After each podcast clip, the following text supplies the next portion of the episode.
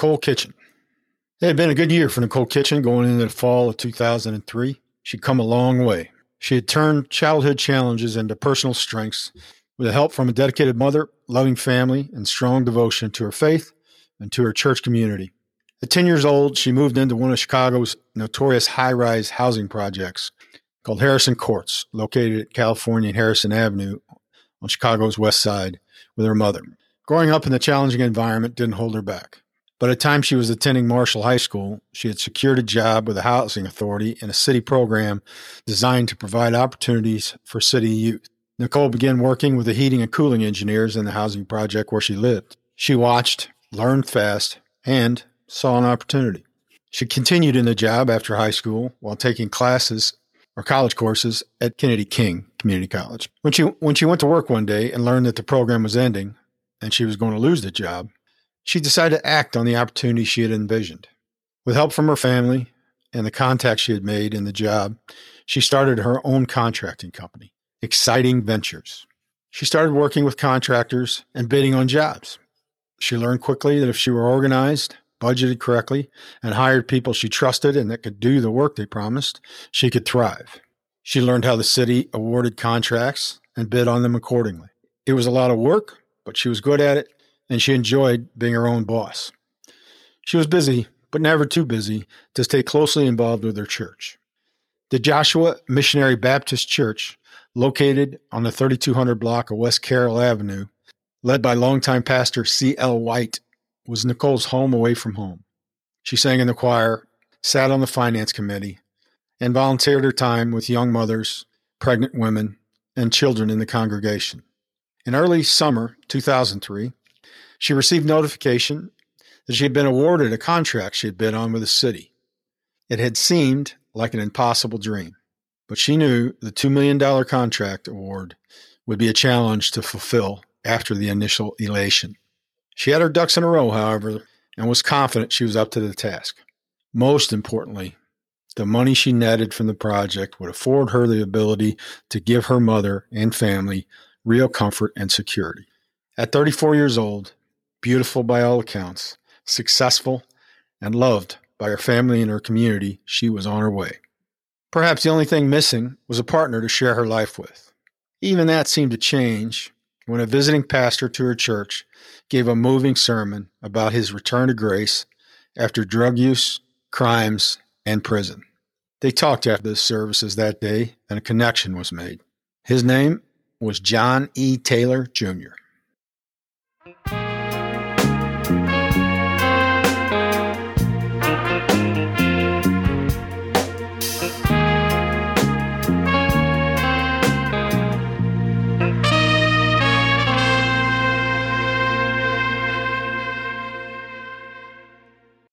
Hello, and welcome back to the Detective Story Podcast.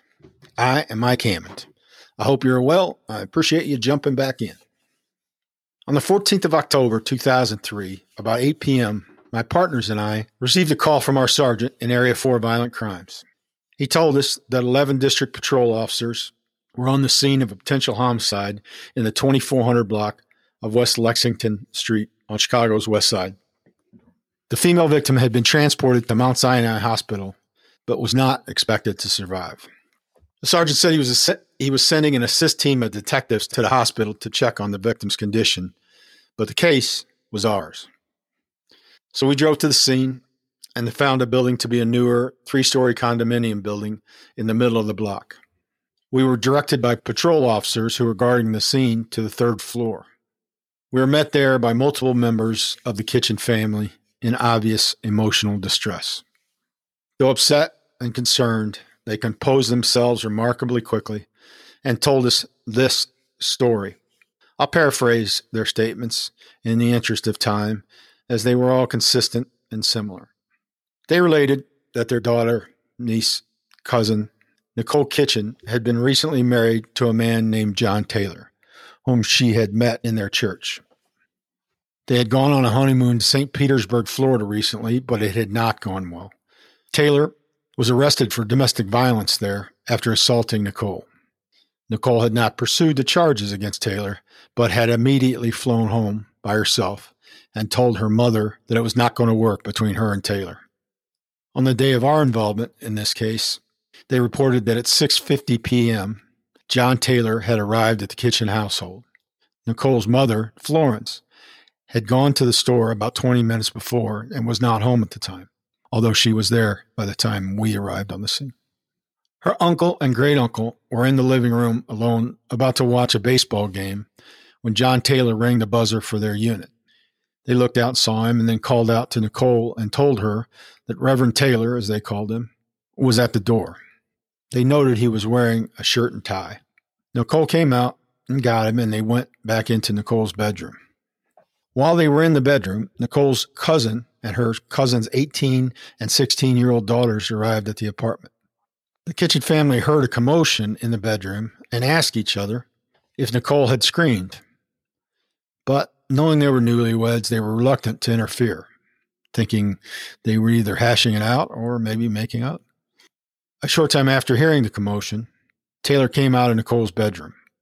The family reported that he seemed calm, but was nowhere, no longer wearing the tie, and his shirt was open and untucked. They also noted that he had no visible signs of injury and he spoke to them as if everything was okay, even asking the 18 year old niece how her college applications were going. They did note that he seemed rushed and walked right toward the door, and before leaving said, I'm leaving, she is asleep, nodding back toward Nickole's door. The uncle looked out of the front window and saw that Taylor seemed to be hurrying and did not close the iron fence gate behind him. They reported to us that they were immediately concerned and knocked on Nickole's door but got no answer. They tried to open it, but found it locked. So they got a paper clip and picked the lock and went inside. When they entered the bedroom, they discovered Nickole unconscious, lying at an odd angle on her bed. They noted that she had urinated in her sweatpants and had a red mark across her neck. She was unresponsive to their voices or touch. The uncle began performing CPR, and her cousin called 911. The police and a Chicago Fire Department ambulance arrived, and then paramedics took Nickole away. My partners and I later learned that Nickole was taken to Mount Sinai Hospital, Chicago, where she was pronounced dead on arrival. We also learned the next day Cook County Medical Examiner's Office conducted an autopsy on Nickole Kitchen and determined the cause of her death to be ligature strangulation.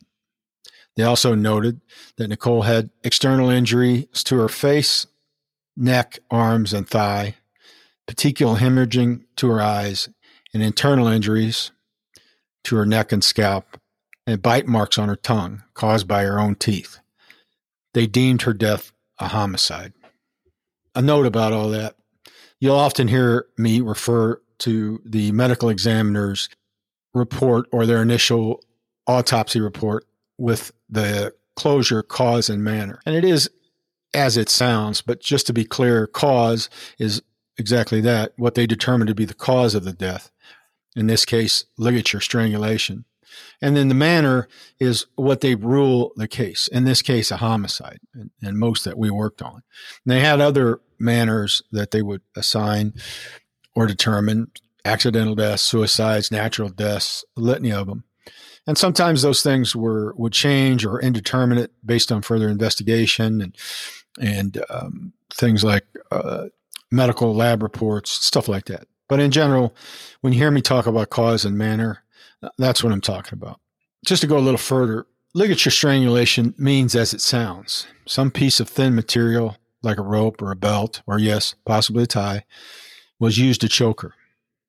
The National Library of Medicine defines petechial hemorrhaging as small pinpoint hemorrhages generally seen and looked for in the lining of the eyes in the conjunctiva, careful saying that word, either that of the lids, which is called the palpebral conjunctiva, or the bulbar, the covering of the bulb of the eye, and generally are the sign of terminal asphyxia.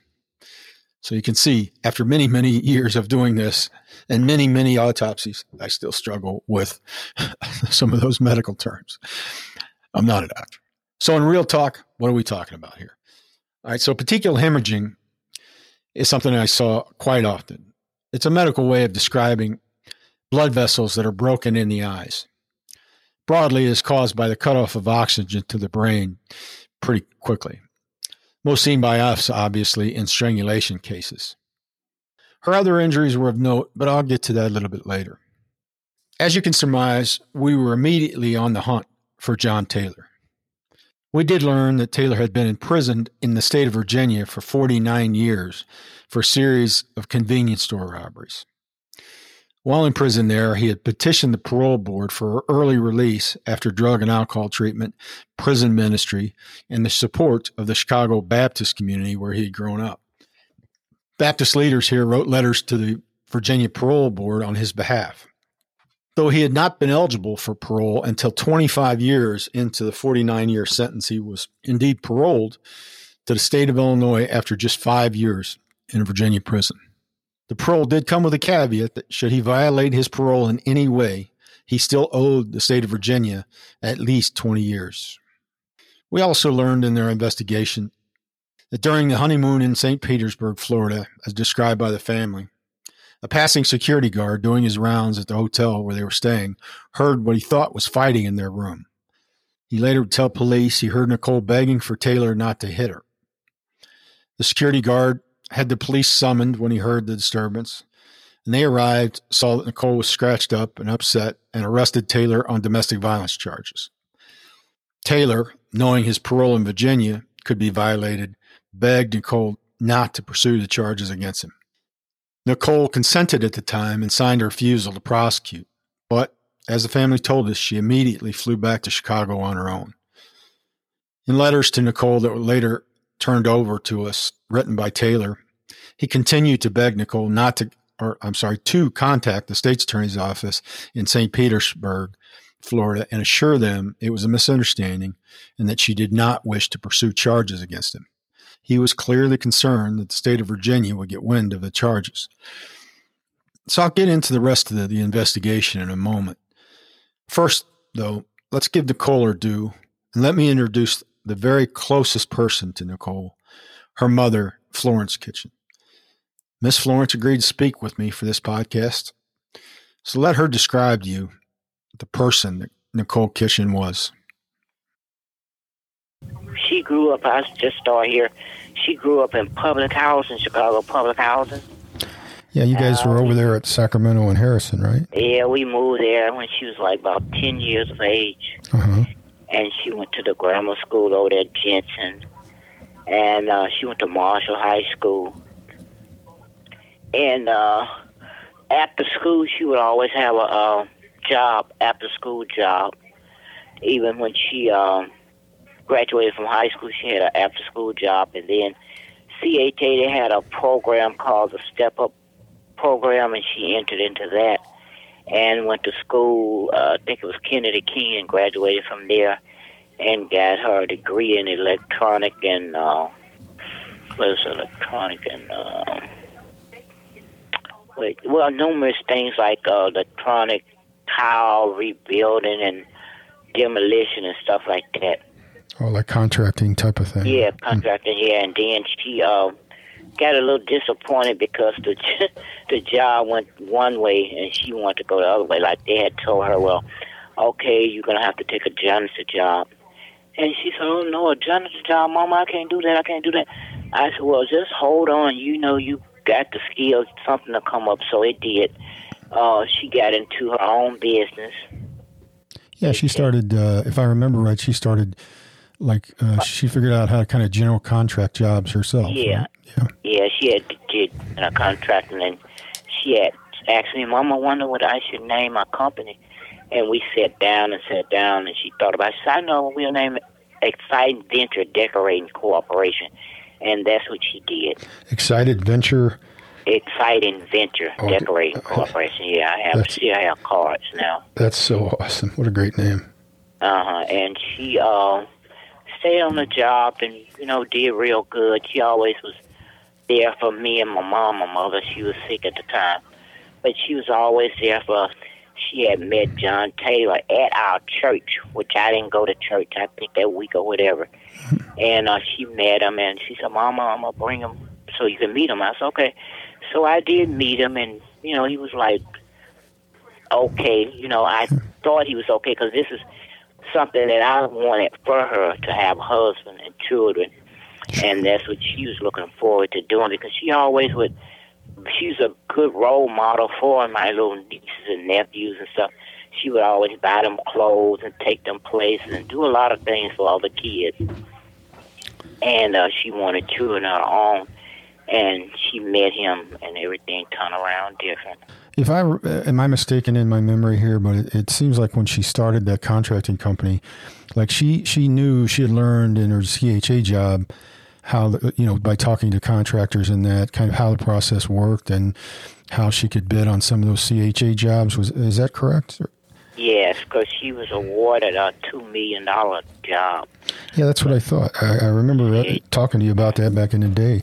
Mm-hmm. That's that's amazing, really amazing. But she was sounds like she was great with her nieces and nephews, and oh yeah, she was good with them. Even in the church, you know, people, kids in the church, you know, she named a couple of kids in the church, you know, when they was born. And wow, stuff. that's amazing. She was in the choir. She's a good choir singer. So was the church the church kind of her social life? Oh yes, uh huh, yeah. Yeah. Yeah she was loved by many. You know, she always had a big smile on her face, whether she was having a bad day or a good day. You know, not just a number in one of the 600 murders in Chicago in 2003, but an amazing woman who had risen from poverty, small opportunity chances, and long odds to be a successful business owner, respected member of her community, provider, and protector of her family. So beloved that pregnant women with whom she spent time in her church named their children after her. A real shining light, an example of the possibilities despite the challenges that life might hand you. So now back to our investigation. We had an address for Taylor, which was his father's address actually, in Dolton, Illinois, which was about 20 miles from where we were at on the scene. And we were concerned that if he was there, he wouldn't be for long. So we called ahead to the Dolton police and asked them to go by the address, giving them a description of Taylor and see if he was there. They reported back that they had gone by and his father was there, but Taylor was not. So we went to the location and spoke to his father. He stated that his son, John Jr., had called him at home on the telephone and told him he had killed Nickole and was going to kill himself. His father, a minister of some respect himself, reported to us that he had told his son that if he killed Nickole, he better not show up at his home. I'll tell you, it's just my opinion, but I believe the man.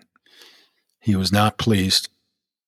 So, for the f- next 48 hours or so, we searched the city in every possible location we could come up with for John Taylor, with no success. Two days after the murder, however, we received a call from Florence Kitchen, who told us she had gotten a call from John Taylor Jr. Taylor told Miss Florence that he was sorry he had killed Nickole and was going to kill himself. Immediately after the call, Miss Florence called us and told us about the phone call. We reached out to the FBI and asked for their assistance in locating the origination of the telephone call. The FBI pretty quickly got back to us, told us that the call originated from a payphone in Cleveland, Ohio. With the knowledge that he had fled our jurisdiction, we sought and were granted an arrest warrant for John Taylor. As we knew he was likely still out of state, we reached out to our fugitive apprehension unit and requested a UFAP, which is a synonym for an unlawful flight to avoid prosecution warrant. Our fugitive apprehension officers are Chicago policemen, but they work in a task force with United States Marshals who are federal agents, obviously, and they have the ability, and only federal agents do, to seek this UFAP warrant, which is a federal warrant, and if granted, gives all federal law enforcement agents jurisdiction to find and arrest a subject, in this case, John Taylor. So we continued the process of putting together the case for prosecution against Taylor while attempts were made to locate him. Our efforts there mostly consist of collecting the numerous phone messages from reverends and ex girlfriends around the city, all of whom called us to report he had confessed to Nickole's murder on their voicemails. Included in this group was a 19 year old young lady who had been impregnated by Taylor after meeting and engaging in a relationship after one of his sermons. This is a good place to hear from Miss Florence again. As she describes the deterioration of the man they had believed John Taylor to be leading up to Nickole's murder. I think that's what happened with my daughter and him. You know, he was like a manipulator. Uh, he was like everything that wasn't right, but you know, she just, I guess, couldn't see it because, you know, sometimes we get caught up in the religion thing and we don't. Uh, I mean, we could be fooled by the very elect, and that's what happened to her. I think because he was always talking about God and the Bible and you know stuff like that, and sometimes you get brainwashed into them situations. And I think that's what happened. No, I, yeah, and, and look, I'll be very honest with you. It wasn't just Nickole that he fooled. He, he had oh, no. he had a lot of people fooled. All, all, of these ministers. I talked to many of them that he had dealt with in Chicago um, after the fact, and and they were not happy with him either. I mean, they felt like you know they also felt like they'd been kind of uh, played, you know, and um, and they were very, especially when you know they kind of got word from Reverend White what a special person Nickole was, and then they all, so they couldn't have been more cooperative with us. I mean, they it, with, with, me and my partners, they they just were, yeah, whatever you need, whatever, because he was calling them, actually m- making confessions to them that he had hurt Nickole and all these things, and yeah. uh, so they were all um, you know, I won't lie, might, it might have been somewhat self-serving from them because they wanted to distance themselves. Uh, I don't think that was true with Reverend White. I think he was genuinely just kind of upset and fooled by him. Um, and because, like you said, I think he he had known Nickole a long time and, and was really wanting her best interest. It always seemed to me when I talked to him, anyway. Um, yeah. But he he fooled a, he he just fooled a lot of people. And yeah, uh, I had talked with him. Uh, I had kept in contact with Tasha. Did you remember Tasha? I the don't know. I'm sorry. Baby by she testified in court. Oh, that's right. Yeah, she did. Jones, yeah, because yeah, he called and he confessed to her too. Yes, I do remember. Yeah. Uh-huh. yeah. I think it was you and I talking about this, or maybe it was one of maybe it was one of her cousins or somebody. But I know that. So in my head, what happened? They get married, everything's fine, and then they went to Florida on her honeymoon, and she told you, I think, or maybe somebody else I talked to. You correct me if you're wrong. That when when they got to the hotel, he just like flipped out and became a different person. Told her, you know, look, oh, yeah. you, you, can't own your own business. No wife of mine will own her own business. You can't dress like that. And, and yeah, because he had told. I mean, she had called me from when they went on the honeymoon. She had called me, and uh, I had a contact person because you know we was letting them have fun and everything. So I had a contact person. I think it was uh, some preacher from Shreveport, Louisiana, I believe it was. I can't think of the name right now. Uh-huh. But anyway, I couldn't reach him, so finally I did reach her. So she said, Mama, I'm coming home. I said, What's wrong? You don't sound too good. She said, I'm coming home. I can't be here with this man, Mama. And I said, Okay. And so he had got locked up. Yeah, she had him arrested for. They had gotten into it in the in the hotel, and he had she had got locked up and they let him out, or she told him to let him out, or something. I don't know how that went, but anyway, when she got home, I met her at the airport. She wasn't herself at all.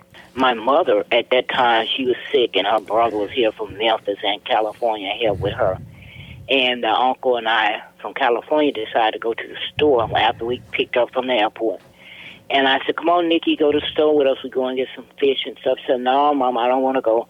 She said, when you get back, I got something to tell you. I said, okay. She said, I'm serious. I'm going to tell you everything, Mama. I said, okay. And when we got back, it, you know, that was it. You know, she was gone when I got back. Yeah. And my niece said that they were in the car in the house. My brother little, remember him? Yeah, sure, I remember him. They were all in the house. I think it was about three people in the house, and my mother was in the bed sick. Yeah. And my niece said he had came in rang the doorbell, and they never seen him dressed like that before because he always wore a suit, you know. But uh, she said he had on all black clothes and a black cap, and he went back in my daughter's room, and uh, she said about maybe 20 minutes they heard something boom, boom, like that, you know. Yeah. And said, she said, oh, something is going on. So my brother said, no, let Nikki rest. She's probably tired, you know. And my niece said, she said, no, uh-uh because he came out the room and she said he met her in the hallway and said, "Oh, what college are you going to? You getting ready to graduate?" And he went on out the door, and they goes in there and he had locked her up in the door. Yeah. So she said she was banging on the door and she got they got a knife I think or something to open the door, and he had strangled her and covered her up. Yeah, yeah. And left out the door. And so when I came from the store, I'm thinking it was my mom because they only gave her a couple of days or a week to live. And my niece said, "Oh no, it's my grandma. It's Nikki. It's Nikki. You know, I'm like Nikki." And when I got up there, they had told me about it, and I just got went out of it for a while. You know, a long sure, time. Yeah. Yeah, I didn't even go to the mall to identify her body. I only saw her when I took her clothes to the funeral home for the viewing of the body. You know, no, but it was something that she really wanted me to know. You know. Yeah. And he said, "Oh no, he's not the man. No, Mama. Oh no, I'm gonna tell you about him." But she didn't get a chance to tell me about it, you know. Yeah. Because uh, he had tried to start isolating her from her friends and stuff like that, and she was kind of picking on to, I mean, picking up on what he was doing, you know. But he was like a little bit ahead of her, you know. Right. Yeah, she that's. knew it wasn't right for her. She knew it, and I appreciate you guys, you know. I know you do. I know you do, and uh, you know we're we're doing our job, but but I know and that it was a good thing, you know. I was thinking when it happened, I said, "Oh, they gonna take a long time before they find this man," you know. But y'all had found him real quick. So he had shown his true colors, and Nickole was not about to put up with it. Miss Florence had had her own reservations, as you heard, but did what most of us would do probably and deferred to her daughter's good judgment. Unfortunately, Nickole agreed to meet with Taylor one more time for reasons known only to her. So it shakes out like this. First, yours truly here, not sleeping for several days as we were working the scene and then searching for Taylor and doing all the things that you really need to do in that first 48 to 72 hours after a case, especially when the you have a hot suspect who you know is the killer out there. I caught pneumonia. So I was out of the box for a few days. My partners, having a much stronger constitution than I did, kept the investigation up and learned the FBI had located John Taylor in Charlottesville, Virginia. Virginia, of all places. Still makes me shake my head. Why go back to Virginia? I, I still don't know the answer to that. But what I do know is after a six hour standoff with law enforcement at the hotel, Taylor was taken into custody. Now, as I said before, you know, I'm without permission, and especially if they're still working, I, I'm not going to name the officers agents that I worked with. In my mind, it's just not the right thing to do. Um, in general, everybody that I name has agreed to this or has been convicted of some crime or is on the public record in some way.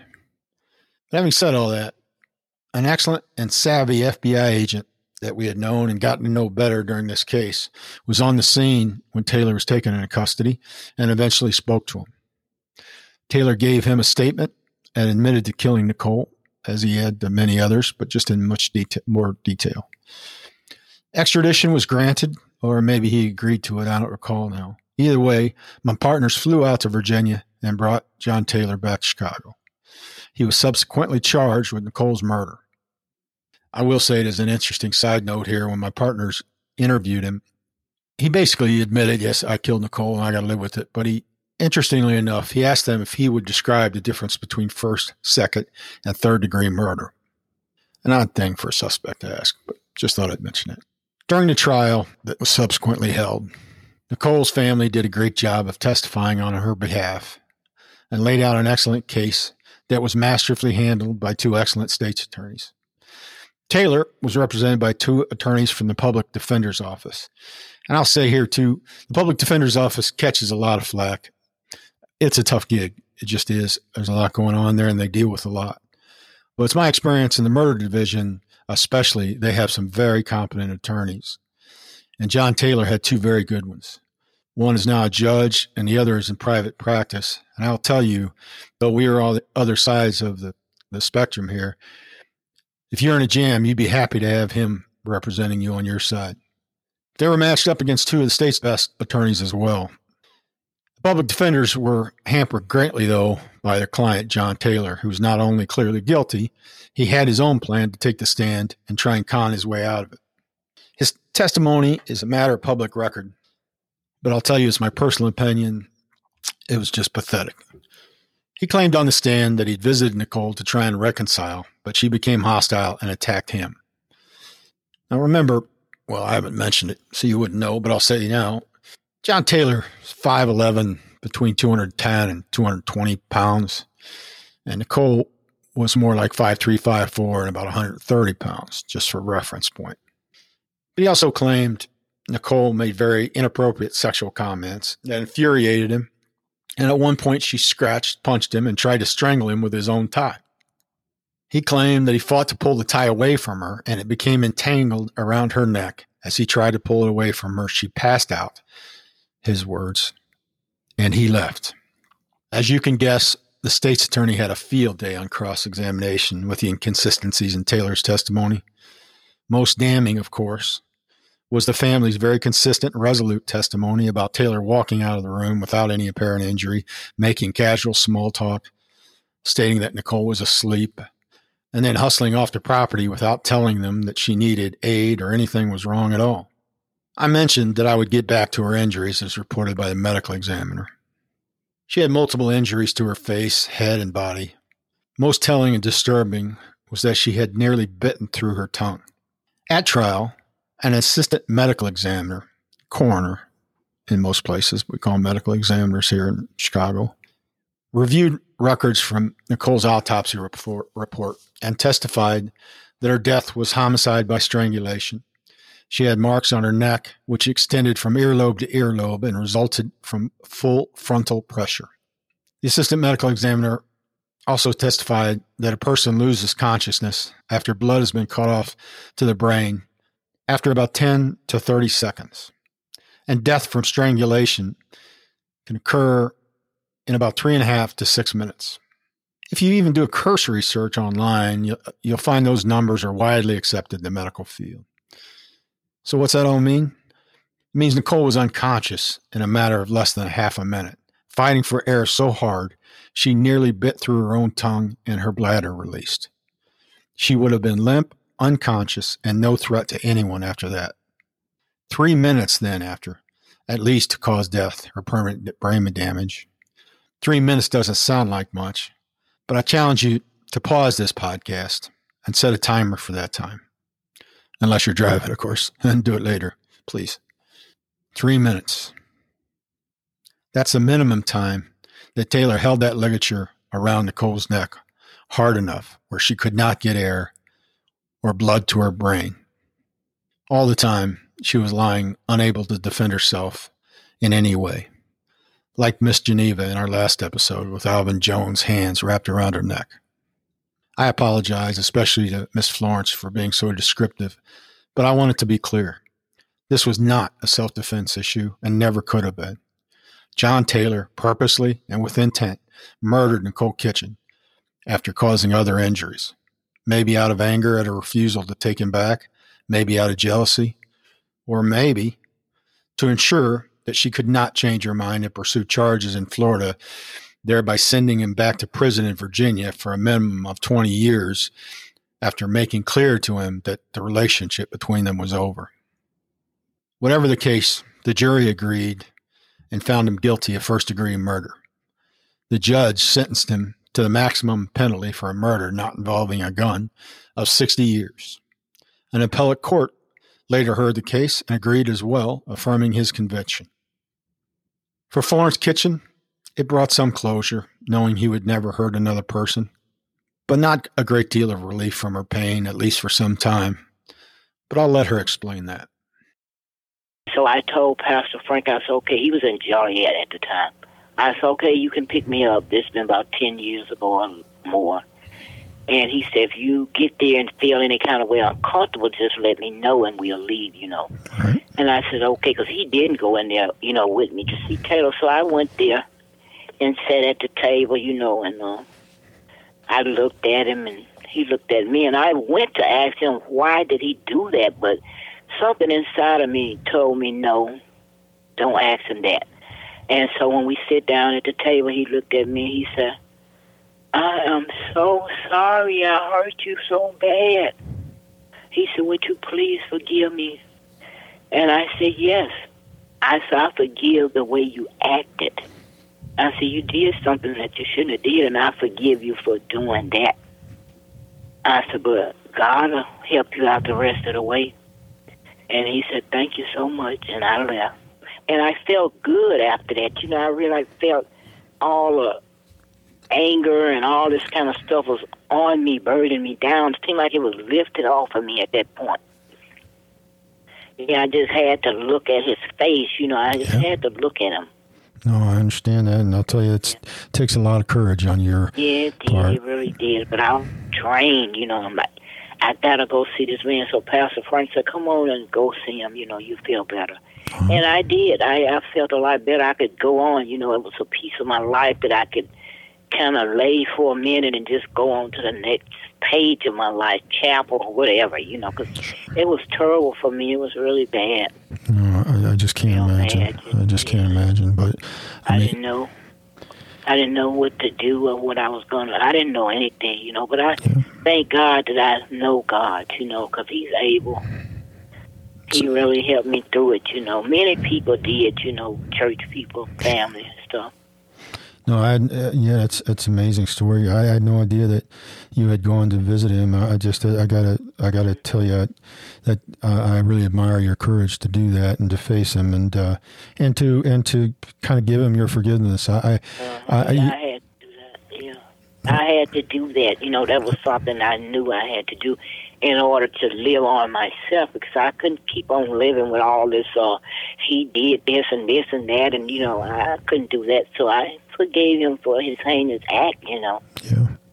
Yeah. Well, that makes you a really, really good human being, first of all, and and also, I mean, I, I admire your faith. I I, I got to be honest with you. I've seen so many really terrible things. I struggle with, you know, believing that God has a hand in any of it, but it's, but I admire people of faith a great deal. And I, you know, to be able to do, what you did there is is just amazing, and and I can see how it can bring you some peace. But when in cases like this, you know, it's to me there's there's no if God wants to forgive him after he's gone, that's okay with me, and you forgiving him, I think, is a great thing.